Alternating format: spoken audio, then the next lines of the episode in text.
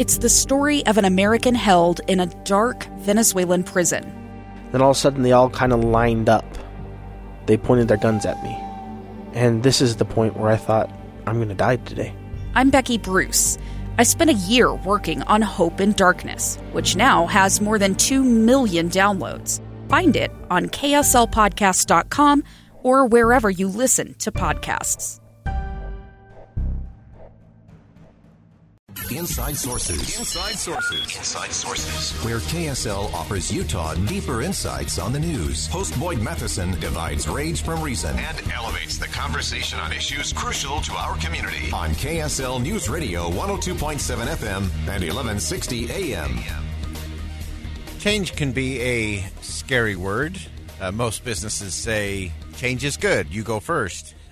But what if change and new businesses and new people are actually good for both the economy and for regular workers? Let's begin. Think you know the news of the day? Think again. You kind of have to get past the headlines to dig in and really look at what is all of this change? What does it mean? And can it be good for regular workers as well? Uh, really pleased to have joining us on the show Ryan Streeter. He's Senior Fellow and Director of Domestic Policy Studies at the American Enterprise Institute. Uh, Ryan, thanks for joining us today. It is good to be with you. Thanks. So let's uh, jump into this whole idea that you have been uh, talking and writing about uh, lately, and that is uh, this embracing dynamism. Why this is so important, and why this can be a good thing in terms of public philosophy. Yeah, thanks for uh, having me on to talk about it. I think the reason it's important right now is there's been kind of a confluence across the political divide on both the left and the right around this idea that um, working class people are kind of leading stagnating lives, and the best way to address that is through a range of different sort of social safety net and social insurance programs, um, wage subsidies, more money for child care, those sorts of things. And and while each of those issues uh, might be worth debating on their merits individually. Um, the problem that these policy ideas are supposed to solve, which is to improve the prospects of um, middle class and working class people, still kind of goes unresolved. And what um, what I think the, the the research really shows is that when you have a more dynamic society where there's grassroots dynamism where you have more firms starting, more people without fancy degrees starting uh, businesses uh, at the grassroots.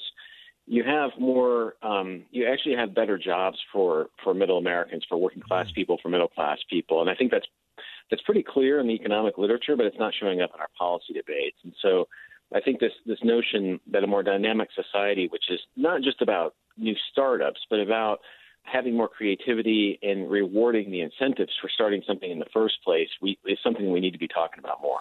Yeah, I, I love that uh, because it, it does seem that uh, both the political left and the political right are, are kind of having their own duel over who's really the party of the worker uh, and the working mm-hmm. class. Uh, and in the process, I think they're both putting out policies uh, that are not good for, for, the working class. They they may sound good. They might be a good bumper sticker slogan or a campaign, you know, fundraising email.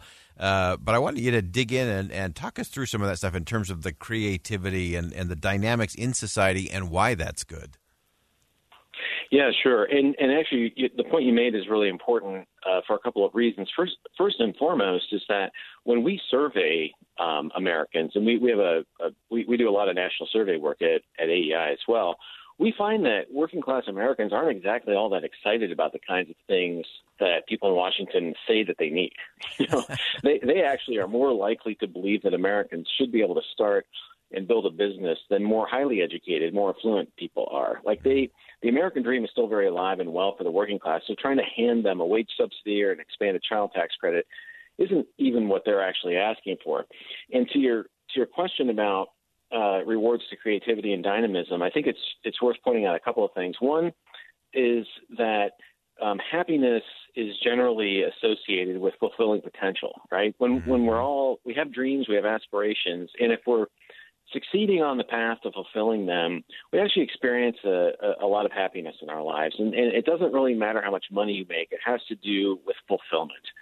And so, having a society that makes it possible for people to dream dreams, however big or small, and to find a way toward them. You might need a technical certification. You might need to move across town so that you can, can enroll in a program.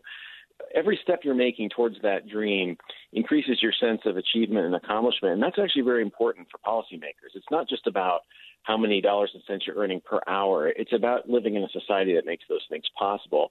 And secondly, um, what's really interesting and hardly ever discussed um, in Washington for sure, but but among policymakers more generally, is that when you have a more dynamic society where lots of things are being started, lots of small businesses are getting created, and that also means some are closing.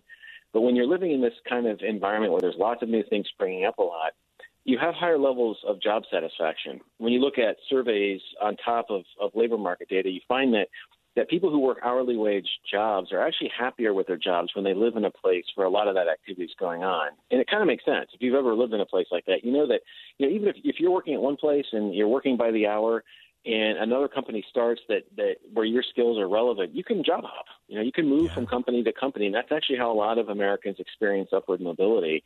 And so this idea that having a, you know a more dynamic society actually creates instability, which is the way that both the left and the right have begun talking about it, is actually just not true if you look at, at the survey data and how people actually feel about their lives when they live in places.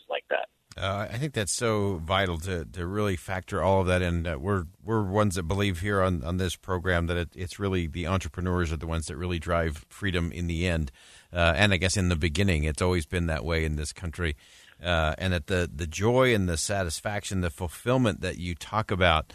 Uh, I think is also important because people do want to be part of a winning story. They want to be part of something bigger than themselves, and often it's those startups that provide that kind of space. And it's also the startups, to me anyway, that seems like they value unique talents and gifts and skill sets.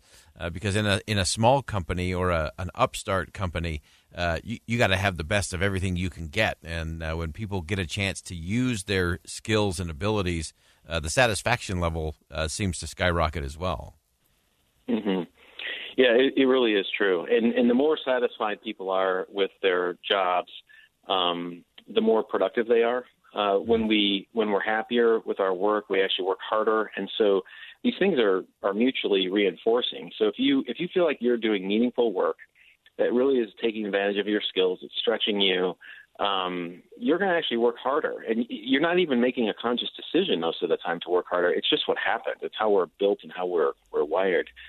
And you know, this is a this is a really important theme all throughout our, our history as Americans. And when you go back to the Declaration of Independence and you look at life, liberty, and the pursuit of happiness, this notion of, of happiness being um, the, the, the the ability to be free enough and to have enough options to to to build something and fulfill your potential was very much at the heart of that concept. Yeah. I mean, when when Jefferson and the founders were talking about that stuff, they were familiar with this this notion throughout Western history, and and you can find it all the way through our country. And if you read Abraham Lincoln's speeches, he's very much about this.